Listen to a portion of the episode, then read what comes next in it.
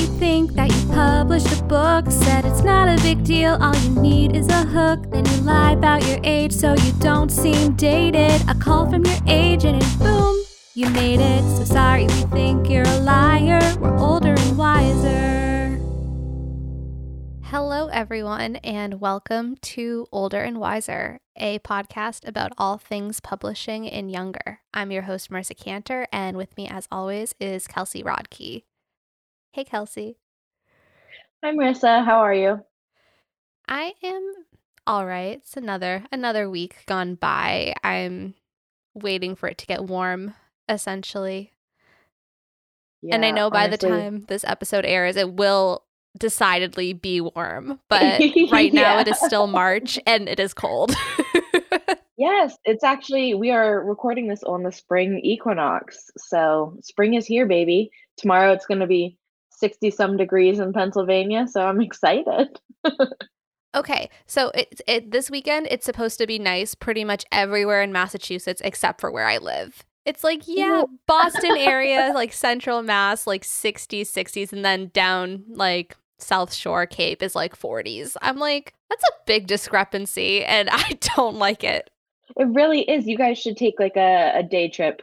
Is there anywhere to like hike around there? Yeah, that we would just be need to in better weather. we just need to follow the sun somewhere. Truly, just just whatever you have to do. But yeah, things have been things have been going. Um reading has sort of been happening. Um yeah, sort it's of. kind of a. It feels like I feel like a lot of people have kind of hit the pandemic wall within the last month or two. Um, my reading was going well, and then I kind of was like, "Oh, I'm done with that now." Are you reading something right now? So I have actually been listening to Jessica Simpson's open book on audio. Wow. This feels like a plot twist. you look surprised. I mean, I, I shouldn't be. I know you. I should have expected that. Um, I think it's more of a surprise that I, I didn't know she had a book. yeah, it came out last year, I think like right before the pandemic. Wait, Jessica Simpson released a book that came out last year. I was thinking this came out in like 2004. No, it's all about, well, so I learned about it because I watched the Framing Britney Spears documentary Okay. and Yeah. I saw a recommendation that um if you want to like know more, like dive in, like I'm really fascinated by you know the late 90s, early 2000s pop star era and just all of the misogyny and like slut shaming and everything Yeah. that encompassed that point in time. And I got a recommendation that Jessica Simpson's book was um, a really great sort of dive into that as well. What I didn't realize about her, because I was never like the biggest Jessica Simpson person. I knew like Can obviously. you? I don't think anyone really was. like, I feel like she's just on the periphery. Everyone knew her, but no one was like, Well, her th- number it's so funny fan. too because that's literally her story. Like she wrote about Mickey Mouse Club auditions and getting passed over for Britney and Christina, and that's kind of like the story of Jessica Simpson. But what I didn't realize about her is that she is the daughter of a preacher, so it's a lot more, you know, God than I was anticipating.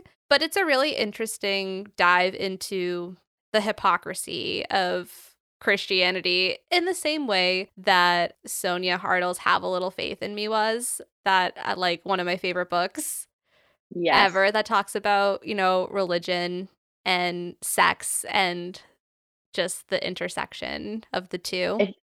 If you're listening to this right now, you must stop to go buy Sonia's book. It's called Have a Little Faith in So Me. good. It's so good. it's required reading, honestly. it it really it is. That's yeah, I've never gotten into celebrity memoirs, but I feel like maybe I'm at a point in my life where I could be into them. So I'll keep that on my radar. I really like, if you're looking for recommendations, I really like Mindy Kaling's and Anna Kendrick's is really good.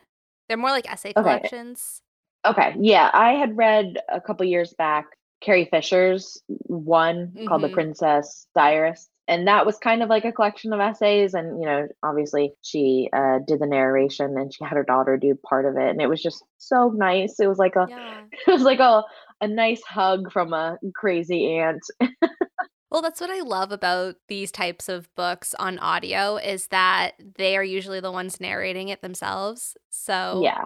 it's a nice deep dive into Yeah. celebrity psyche. It's, it's kind of intimate, es- especially when they're talking about those things. Yeah.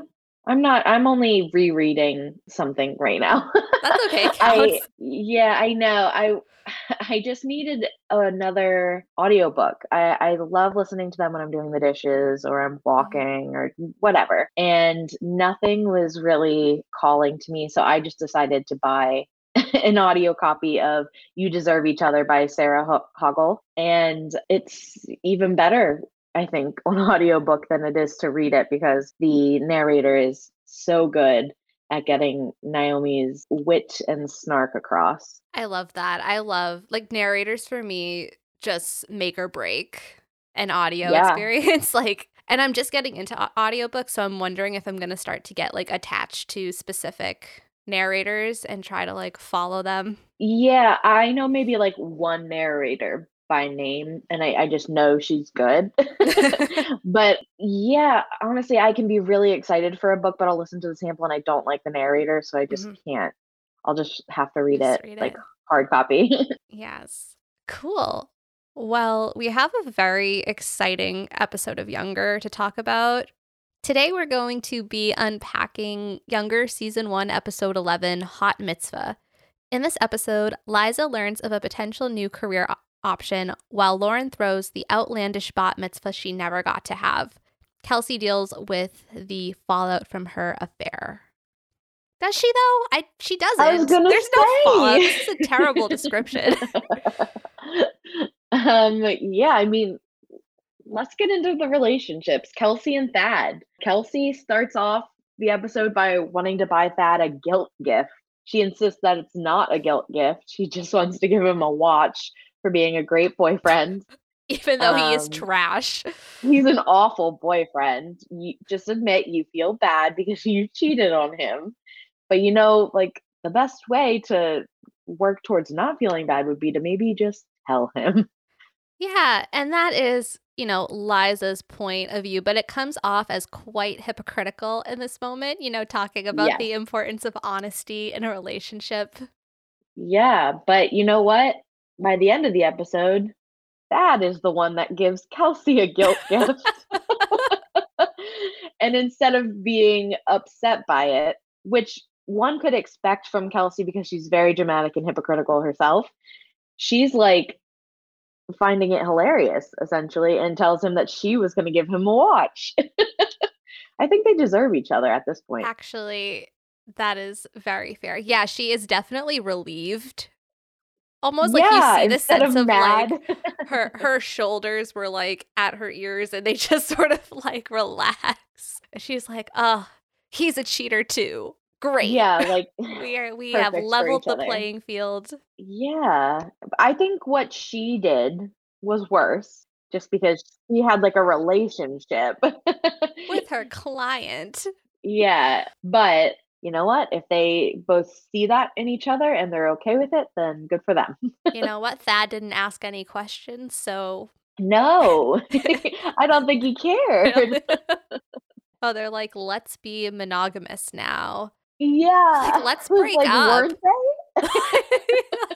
Like I thought that they were already trying to do that. And why would you feel bad if like you weren't and you both knew that you weren't? So Mhm. it was kind of a confusing little moment, but yeah, they should have just broken up. Definitely. But again, if they're happy, Yeah, and th- but then you get that that shot of him dancing with Kelsey, and then very clearly looking at other women. Yeah. So it's just like, classic Thad. class, yeah, not even being subtle. A new relationship alert for this episode though. Lauren and Maggie. Yes, This is the beginning of Lauren and Maggie. Um, I love that, you know, Lauren throws this hot mitzvah. She felt like she was ugly and couldn't enjoy her bat mitzvah.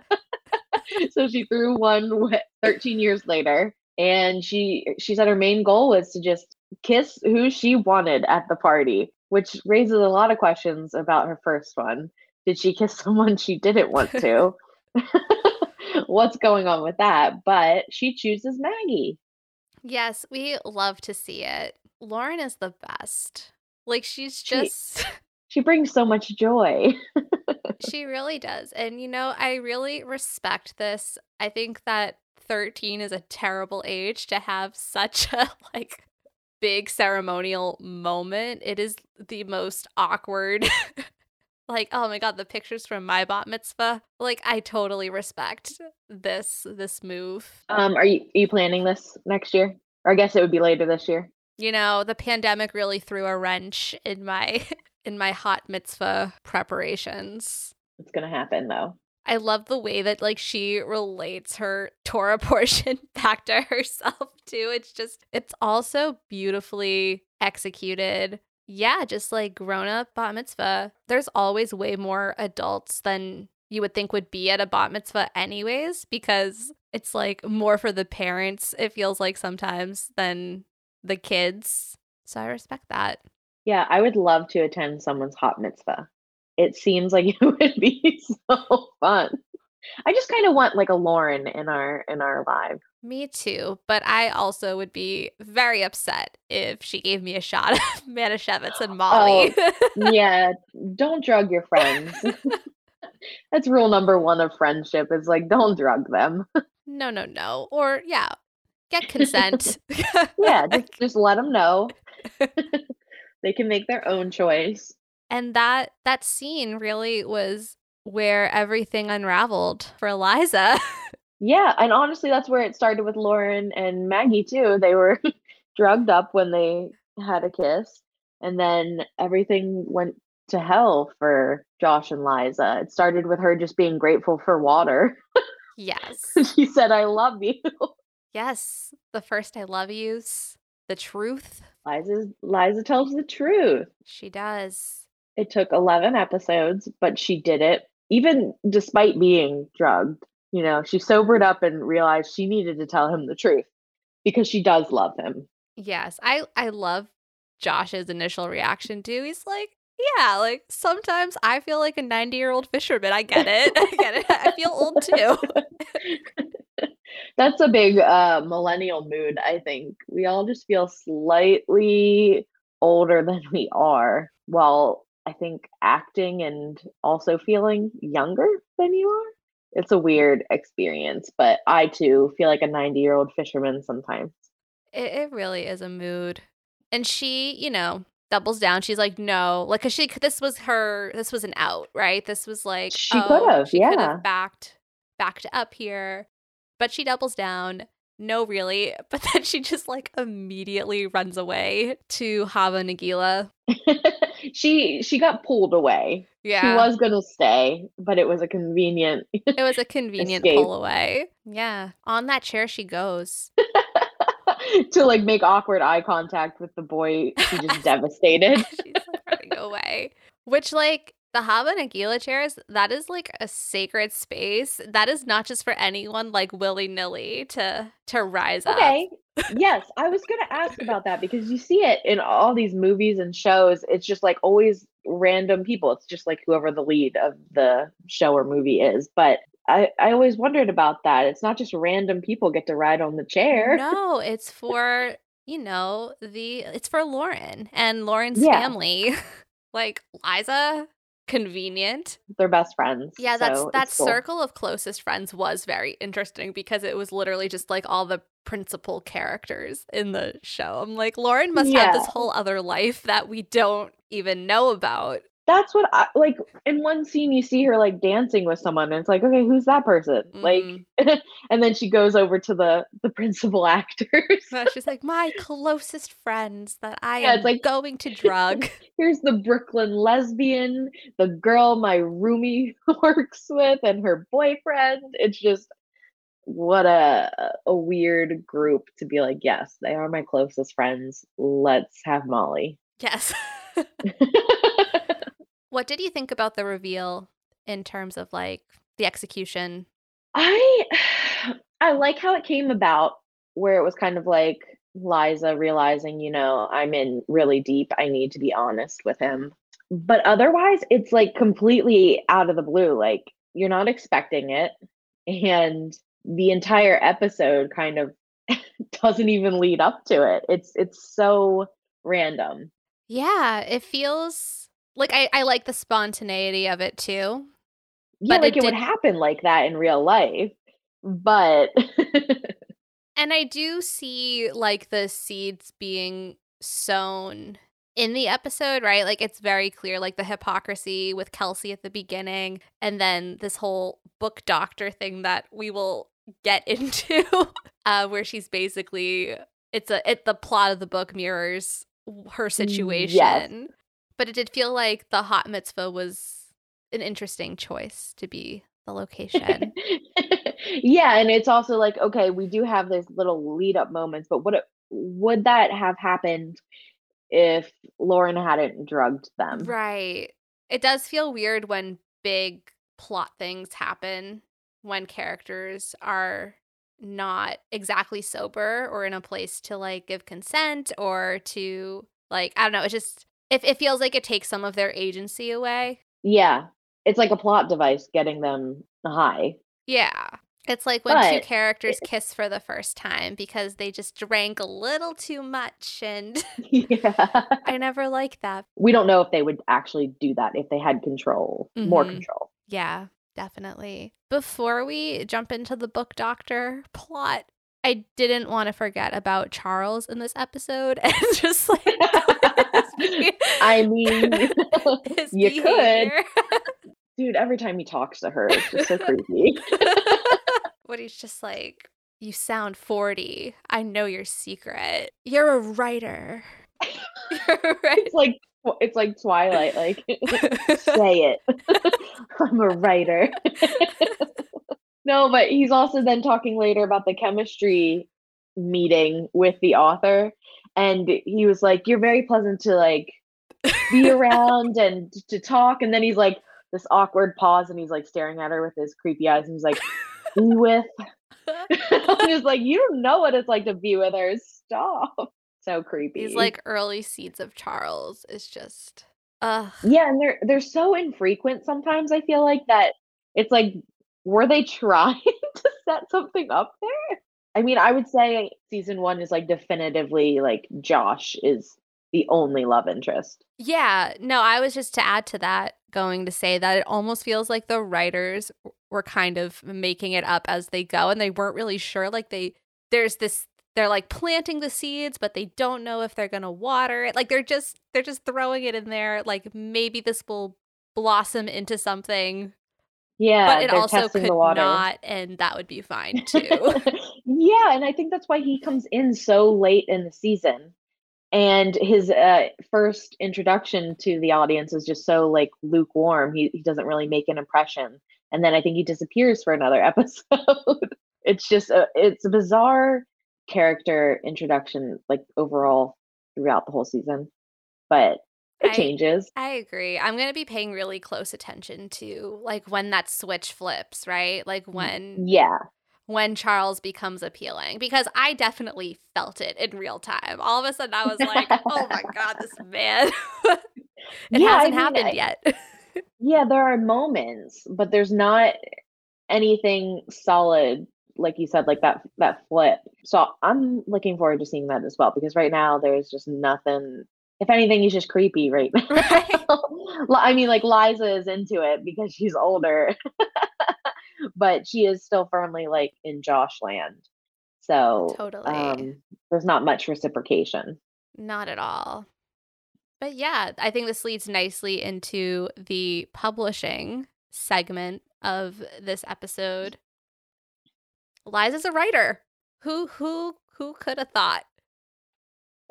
Someone in publishing wants to be a writer. Can't relate to that at all. or even just can write. Like you're reading a lot of books, you know, it's bound to happen. I have so many questions about book doctors. Do they mean ghostwriters? okay, so that was my question too, because I personally have never heard this term before in the industry. Um, so I looked it up and I found some like old like Writer's Digest articles from like 2008, 2009. And Okay. so this is definitely to me this feels like a dated term. They just didn't bother to get the updated term. Yeah, because what I'm getting is that book doctors essentially take a bad manuscript and rewrite it. Yeah, whereas a ghostwriter typically would just start from the beginning. Yeah, or get an outline from it? the creator Yeah. or from the publisher. Yeah, and so what I don't understand with this book doctor part is okay, the author she went through and she wrote it. Kelsey's her editor and is apparently not revising with her. She's just going to hire someone outside of the publisher to be this book doctor for it instead. I I just have so many questions because this author supposedly has several other books out. She said she has fans. So I'm curious if this is new, why she suddenly needed a book doctor, why Kelsey, an editor, knows so many off the top of her head. I, I just don't understand. Yeah, it's really confusing to me too because to me it just seemed like Kelsey didn't want to do her job and edit the book. Yeah, it's just like, okay, didn't you acquire this book? Why aren't you just doing the work you're supposed to be doing? How did you even become a junior editor? And like because the critique she was giving was just like repetition of phrasing. It was like very like line edit level Uh, Because like the copy editor. Repetition. uh, Did you want this?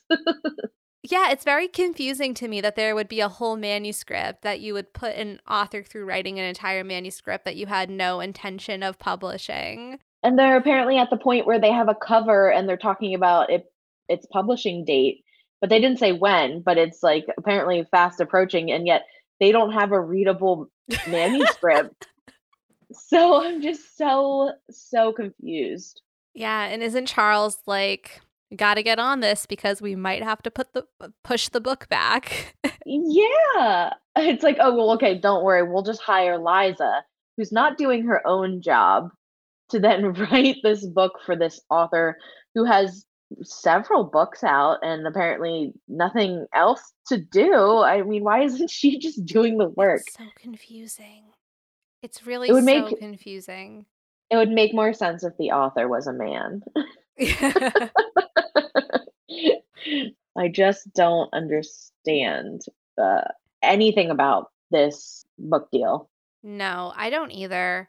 But Liza is leaning into the opportunity. She's very much pulling a like I found it very relatable the balancing of the day job with the writing um and just like that montage of her working on it and then she's like fi- finally just like on the floor and like yeah, very relatable. just like that is a mood. Except she was writing in a text editor. Yeah, Like I was not like, like, not like Word or something. There's no it doesn't it's not in the right font. It doesn't have spacing. Like it's just. I was like, is she writing in Courier New? like, you monster. Who does that? she just opened the first thing she could think of and started writing. Which you know what? Good good for her. She's doing it. And then she has lunch with the author and tries to get yeah. inside her head. I would have liked a follow up on that because uh, the author is not happy at first, and then she seems to vibe with Liza. But when Liza gets back, all excited, Charles says he just talked to her and she hated Liza. Better luck next time. You're just too young. Diana seems kind of annoyed with Liza in this episode, and I don't blame her because her assistant's never doing her job. She's always doing extra work for a department she doesn't work in. Yes. Is this What- the episode that she ha- uh, that she has an interview with her friend's daughter? Yeah. Yeah, she's already shown Liza like you're replaceable. Start doing your work. Yeah. Look at all of these young white women who could fill your shoes. Look at all these Ivy League white women that want to make a crappy salary Yeah. being my assistant. you're not special. Not at all. I respect that power move though, to just be like, yeah, but also Diana, maybe just say it. yeah, it's very passive aggressive, but mm-hmm. like I think we I've said this before, I am very passive aggressive, so I always appreciate a good passive aggressive play. Yeah, I I just appreciate Diana, so like she can't really do any wrong for me. Cool. So, moving into the critique section. They should have just been auditioning for ghostwriters, right? Like Yeah. That that could have just been the thing. Like it was very disorganized and chaotic. It should have just been an episode about hiring ghostwriters and yeah. Anything else for you? Yeah, no, that was that was the big thing for me. I just think that book doctoring was very disorienting for me. I feel like it's if it was actually a thing or enough of a thing, I would know about it. We would have heard of this before.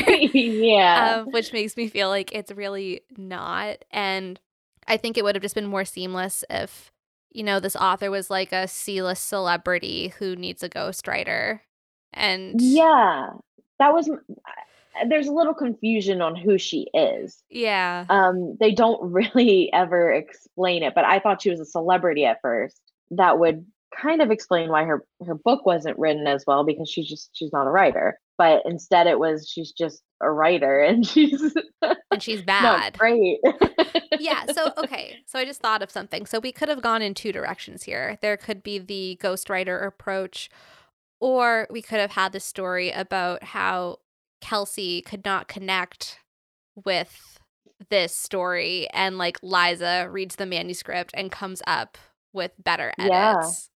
That would have yeah, that would have been much better. It also creates conflict then between Kelsey and Liza and also makes Liza a little more suspicious, mm-hmm. you know, for Kelsey.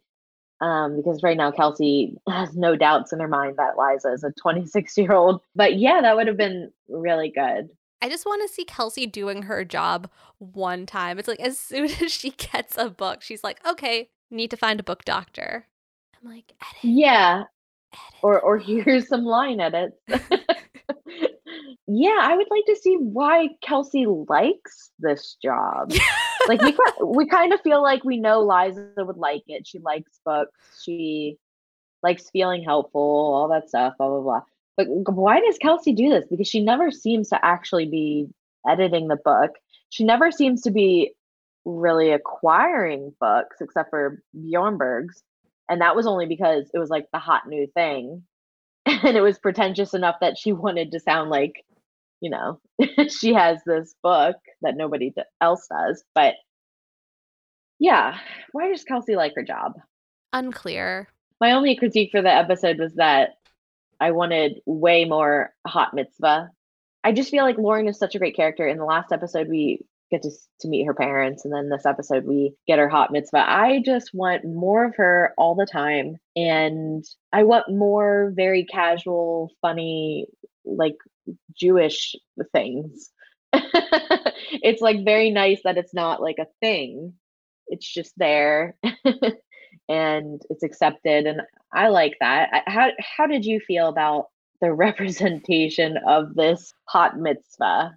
I think that if it was anybody besides lauren i would probably be tearing it apart because i am like a bat mitzvah purist. I mean we talked about gordo's bar mitzvah on lizzie mcguire and i was so i was so like this is barely yeah. and it was the same thing where the the bar mitzvah actually ended up being like the last five minutes of the episode, even though that was mm-hmm. the title of the episode. So yeah. I agree. I mean, this was called Hot Mitzvah. We should have at least had like 50% of the episode yeah. be Hot or at least, Mitzvah. Yeah, or at least preparation for the Hot Mitzvah. I mean, like I get that it, it's a very like Lauren version yeah. of an adult an adult bat mitzvah, but yeah, I would have just liked more, more. yeah. Um, but I think that what we got was so fitting for her character and like I didn't find it to be like disrespectful in any way yeah. because it was just so true to Lauren and how yeah. chaotic and just her energy. Yeah, definitely. So it definitely worked for me. I love learning that her middle name is Tova. Fun yeah. Fact. Yeah. We we love a hot mitzvah. We love Jewish representation in all forms. except except when it's bad. Good Jewish representation in all forms. Yeah. Yeah. And I'd say, like you said, this is good representation just because it feels very much like Lauren.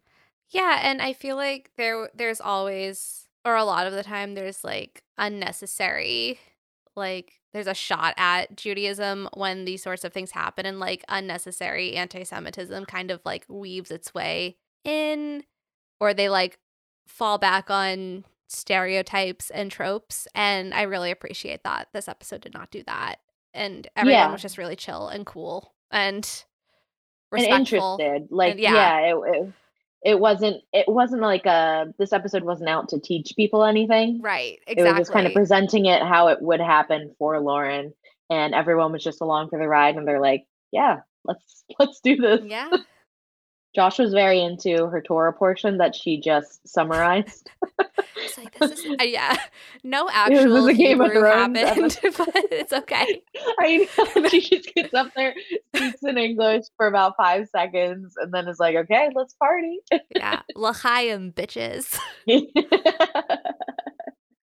Cool. So, um, this brings us to our six-figure advance, I think we're gonna have the same one. Lauren. Oh no. okay, why? Why Lauren? I mean, I agree, but yeah, why? I mean, it was hot mitzvah. It was the moment where everything kind of came together. Like all of season one, the, the whole secrecy arc culminated in this party. Um, her the methods of getting them to Liza to reveal the truth was very unethical and questionable.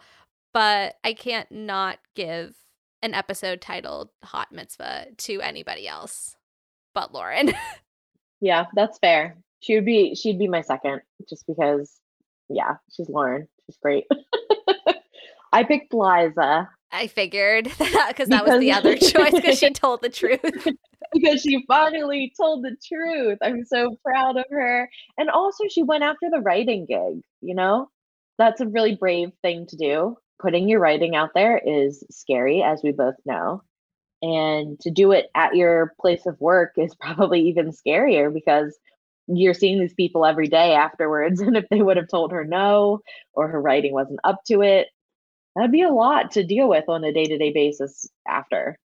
So I give it to Liza for being brave and doing the right thing for once. yeah, I agree with that. Definitely. Yeah. So so the six figure advance goes to Lauren and then Liza edits it. Yes. Perfect. Perfect. Wow. That was just, we're almost done. Season one. No. Yeah. And honestly, out of nowhere, this is, just hits you at the end like, yeah, by the way, there's one episode left. I can't imagine what it felt like to have that bombshell dropped and then you have to wait a week and then you have to wait a whole like, you know, I two, three seasons. Cool. So, Do you have a podcast to recommend? So this week's podcast recommendation is Book Friends Forever podcast, hosted by Grace Lin and Alvina Ling. In this podcast, children's book publishing secrets are revealed as we listen in on fascinating, unguarded insider discussion from two uniquely qualified best friends award winning author illustrator Grace Lin and one of NYC's top editors, Alvina Ling. Go behind the scenes of Kidlit and catch a glimpse of the lives of the best selling author and editor and the relationship between them. So, this podcast is super cute and super special because the hosts have been best friends since they were children. Um, I believe like they were like really close. I- listened to their origin story if, back when the podcast started, so the details are a little fuzzy. But their origin story is they grew up together and then sort of like, you know, went their own ways, um, like in college and then reconnected. And they're both powerhouses in publishing and they just they just have so many great stories and so much great content um on the publishing process from both the editorial side and the author side. I love that. Yeah, it's really sweet. I love when you can feel the friendship and intimacy between the hosts, and it really comes through on Book Friends Forever. Awesome. Cool. Now we are closing the book on this episode of Older and Wiser. You can find the podcast on Twitter and Instagram at OlderWiserCast. I'm at Marisa Kanter on Twitter and Instagram. And I'm at Kelsey Rodkey on Twitter and at KRodK on Instagram. We'll see you next Wednesday to continue our discussion of all things publishing on Younger. The end.